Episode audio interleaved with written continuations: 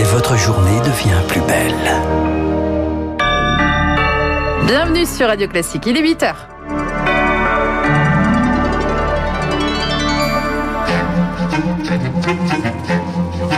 – 7h30, 9h, la matinale de Radio Classique avec Guillaume Durand. Julien Bayou sera l'invité politique euh, de la matinale. Il est candidat donc des Verts d'Europe Écologie et Verts pour Île-de-France. Et puis il y a la polémique de la municipalité de Strasbourg qui a voté donc euh, une euh, une subvention assez considérable de 2 millions et demi d'euros pour la fameuse mosquée, qui est une mosquée d'inspiration turque. C'est un véritable pataquès. Le gouvernement est fou de rage, notamment Darmanin, qui a saisi la justice. Nous serons en direct avec lui tout à l'heure. À la une, le Rhône, l'Aube et la Nièvre sous la menace de nouvelles restrictions dans la métropole de Lyon, par exemple. L'épidémie s'emballe, les lits de réanimation se remplissent à une vitesse que Lucille qualifie d'affolante. L'Europe est-elle le diesel de la vaccination C'est en tout cas ce que pense Emmanuel Macron. Les vaccins au cœur d'un nouveau sommet virtuel des 27 aujourd'hui et demain. Et puis on retournera à Rungis à la fin de ce journal, le plus grand marché de produits frais au monde, obligé de composer depuis des mois avec des restaurants fermés. Il est pile 8 heures. Voici Mademoiselle Bréau. Radio classique. Lucille, la liste des départements dans le rouge s'allonge. Et oui, trois de plus vont rejoindre ce soir les 16 déjà soumis à des mesures renforcées de freinage. La Nièvre, l'Aube et le Rhône. Olivier Véran le confirmera à 18h lors d'une nouvelle conférence de presse. Dans le Rhône, le nombre de patients Covid hospitalisés en réanimation a bondi de plus de 15% en une semaine. Pour les soignants, clairement, un confinement light ne suffira pas.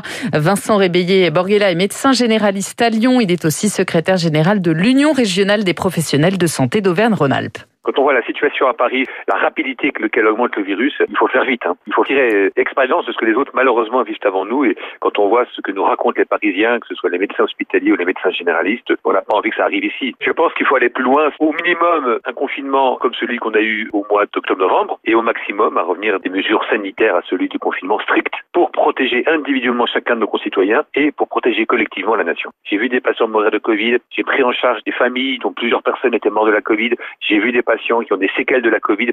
C'est pas une maladie banale. Et pour les rassemblements en extérieur, c'est désormais tolérance zéro partout en France, pas plus de 6 dans les parcs ou dans la rue. Sinon, c'est 135 euros d'amende. Gérald Darmanin, le ministre de l'Intérieur, demande aux forces de l'ordre de renforcer les contrôles et de verbaliser strictement les contrevenants.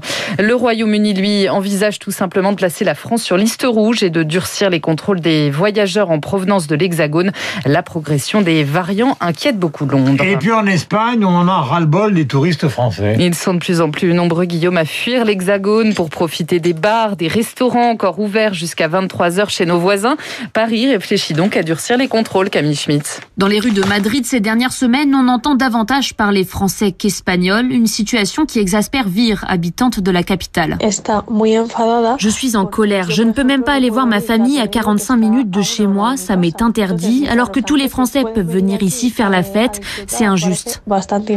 En France, ces déplacements de loisirs sont dans le viseur du gouvernement, mais dans la pratique, renforcer les contrôles paraît compliqué.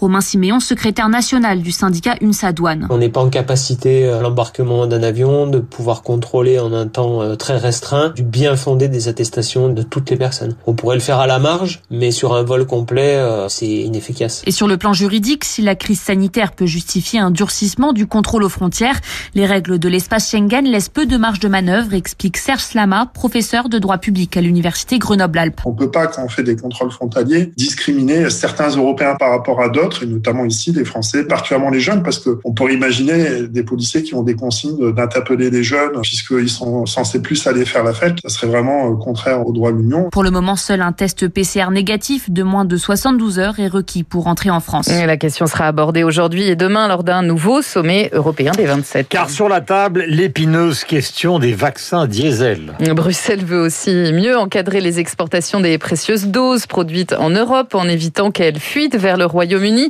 Charles Bonner dans le viseur des 27, encore et toujours AstraZeneca, le laboratoire anglo-suédois accusé de ne pas être très transparent sur ses stocks. Oui, car hier, lors d'un contrôle dans une usine italienne d'AstraZeneca, surprise, 29 millions de doses découvertes. Colère des Européens, mais le laboratoire se défend. 16 millions de doses étaient destinées aux Européens, disent-ils. Le reste, 13 millions pour le programme d'aide COVAX. Pas de quoi convaincre la Commission européenne qui souhaite renforcer les contrôles des exportations. En clair, Bruxelles veut plus de réciprocité. Hors de question d'exporter des doses vers des pays qui produisent aussi des vaccins, mais qui les gardent pour eux. En un mois et demi, 43 millions de doses ont quitté l'Union européenne, dont 10 pour le Royaume-Uni, principal visé par ce nouveau règlement et qui compte pourtant deux usines de production outre-Manche, c'est-à-dire autant qu'en Europe. Pour faire baisser la tension, Bruxelles et Londres assurent vouloir mieux coopérer, mais la pression reste forte, car si l'Union européenne souhaite remplir son objectif, c'est-à-dire vacciner 70% des adultes fin juin, il faudra, selon les échos, multiplier par 4 le rythme de la vaccination et par 2 celui de la production. Charles Bonner, cette montée en charge, Emmanuel Macron lui y croit. Le chef de l'État l'a dit hier soir à la télévision grecque, en reconnaissant toutefois que l'Europe a un peu péché au démarrage. On l'écoute. On a eu tort de manquer d'ambition, j'allais dire de folie. Oui, de dire c'est possible et on y va on est trop rationnel peut-être. On est en train là de rattraper. On est un peu un diesel. Hmm. On ne peut plus trop parler dans les temps qui courent de ces moteurs mais ça démarre lentement, mais ça va loin. Voilà, l'Europe se diesel sur les vaccins d'après Emmanuel Macron. Autre sujet au menu de ce sommet européen, la Turquie ou encore les relations avec les États-Unis. Un invité de marque pour l'occasion, le président américain Joe Biden échangera à distance avec les 27. Lui aimerait bien devenir président. Xavier Bertrand se lance dans la course à la présidentielle. C'est à la une du point. Celui qui n'est pour l'instant que président des Hauts-de-France a officialisé sa candidature pour 2022. Hier, il se revendique du gaullisme social. Xavier Bertrand qui engendre donc la case primaire. On l'écoute. Je serai candidat à l'élection présidentielle de 2022. Une élection présidentielle, c'est la rencontre d'un homme, d'une femme, de son projet avec les Français. Donc certains voudront participer à des primaires, certains voudront en organiser. Je respecte leur choix, mais je leur dis que de toute façon que je travaillerai avec tous et que je souhaite les rassembler autour de mon projet. Et on y revient en longueur avec Guillaume Tabar juste après ce journal. À l'étranger, en bref, la Virginie est devenue cette nuit le premier État du sud des États-Unis à abolir la peine de mort. Décision très symbolique puisqu'elle possède le record d'exécution dans l'histoire américaine. L'état de santé d'Alexei Navalny est satisfaisant, enfin d'après les services pénitentiaires russes. Hier, l'avocate de l'opposant s'inquiétait d'une détérioration de son état. Il souffrirait de fortes douleurs au dos et ne sentirait plus une de ses jambes. Il purge, vous le savez, une peine de deux ans de prison dans une colonie pénitentiaire russe. Et puis direction Rungis pour terminer, le plus grand marché de produits frais au monde, obligé de composer depuis des mois avec des restaurants qui sont fermés. Boucher, poissonniers, volailler aussi, vive à l'heure du Covid, comme nous tous. Augustin Lefebvre, on vous retrouve en direct de Ringis. Vous passez la matinée là-bas pour Radio Classique. Pour nous, malgré la fermeture des restaurants, les acheteurs sont-ils au rendez-vous? Eh bien, tout dépend des secteurs. Les restaurants, c'est en euh, moyenne un huitième des acheteurs habituels à Ringis, beaucoup plus pour euh, certains. Les grossistes ont donc dû se réinventer pour limiter la casse. Christophe Deplanche, président du syndicat de la viande à Ringis. Ceux qui faisaient de la restauration, ils avaient beaucoup de, de viande sans os. Là maintenant, ils se sont mis un peu plus à faire de la carcasse pour toucher l'artisanat, ce qui fait qu'ils sont toujours là. Hein. Mais euh, comparé à, à, ce qu'ils faisaient avant, hein, c'est dérisoire. Quoi. La crise a aussi accéléré le passage vers la vente en ligne. Nicolas Rousseau est directeur opérationnel de la Maison Blanc, une des principales poissonneries de, poissonneries de Rungis. Les nouveaux débouchés sont notamment sur une offre digitale réservé aussi aux professionnels. Et ça nous donne peut-être aussi la possibilité de toucher du doigt ce que sera ce business-là demain. Avec cette adaptabilité et la mise en place d'un fonds d'aide, le président de Ringis, Stéphane Layani, se félicite de n'avoir aucune liquidation à déplorer l'année dernière. Il continue à investir et prépare désormais la sortie de crise qui ne s'arrêtera pas avec la réouverture des restaurants. Évidemment, les choses ne vont pas se rétablir euh, du jour au lendemain, notamment du fait euh, de deux phénomènes, le tourisme d'une part, d'autre part le, la situation euh, des palaces et des tables étoilées avec les normes qui seront celles du nouveau protocole que nous choisirons après la crise. Un protocole sanitaire que les grossistes et les restaurateurs attendent avec impatience. Ils espèrent que les beaux jours permettront une réouverture rapide des terrasses. Augustin Lefebvre en direct du marché de Ringis pour Radio Classique. Et puis le relais de la flamme olympique, lui, a commencé cette nuit, Guillaume, au Japon. Première mhm. étape très symbolique à Fukushima, dix ans après le tsunami. Sans public, cérémonie d'ouverture prévue à Tokyo le 23 juillet. Voilà, nous avions rendez-vous avec Elton John et Debussy. C'est Debussy que vous allez entendre dans le prélude à l'après-midi d'un faune.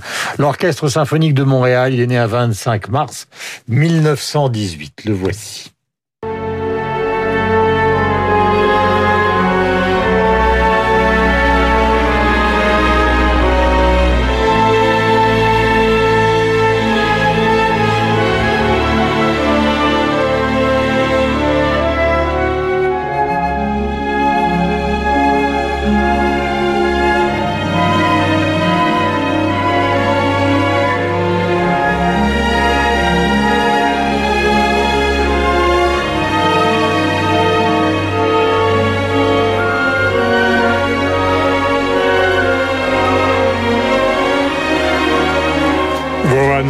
Nous laisserions embarquer par Debussy, Claude Debussy toute la journée, la grandeur de la musique française, Saint-Saëns, Debussy, Ravel, Satie, tous ceux qui ont révolutionné une grande partie de la musique. Donc, euh, à la charnière du 19e et du 20e siècle. Il est 8h10 minutes. Nous sommes avec Julien Bayou. Bonjour, bienvenue sur notre antenne et nous avons rendez-vous avec Guillaume Tabar.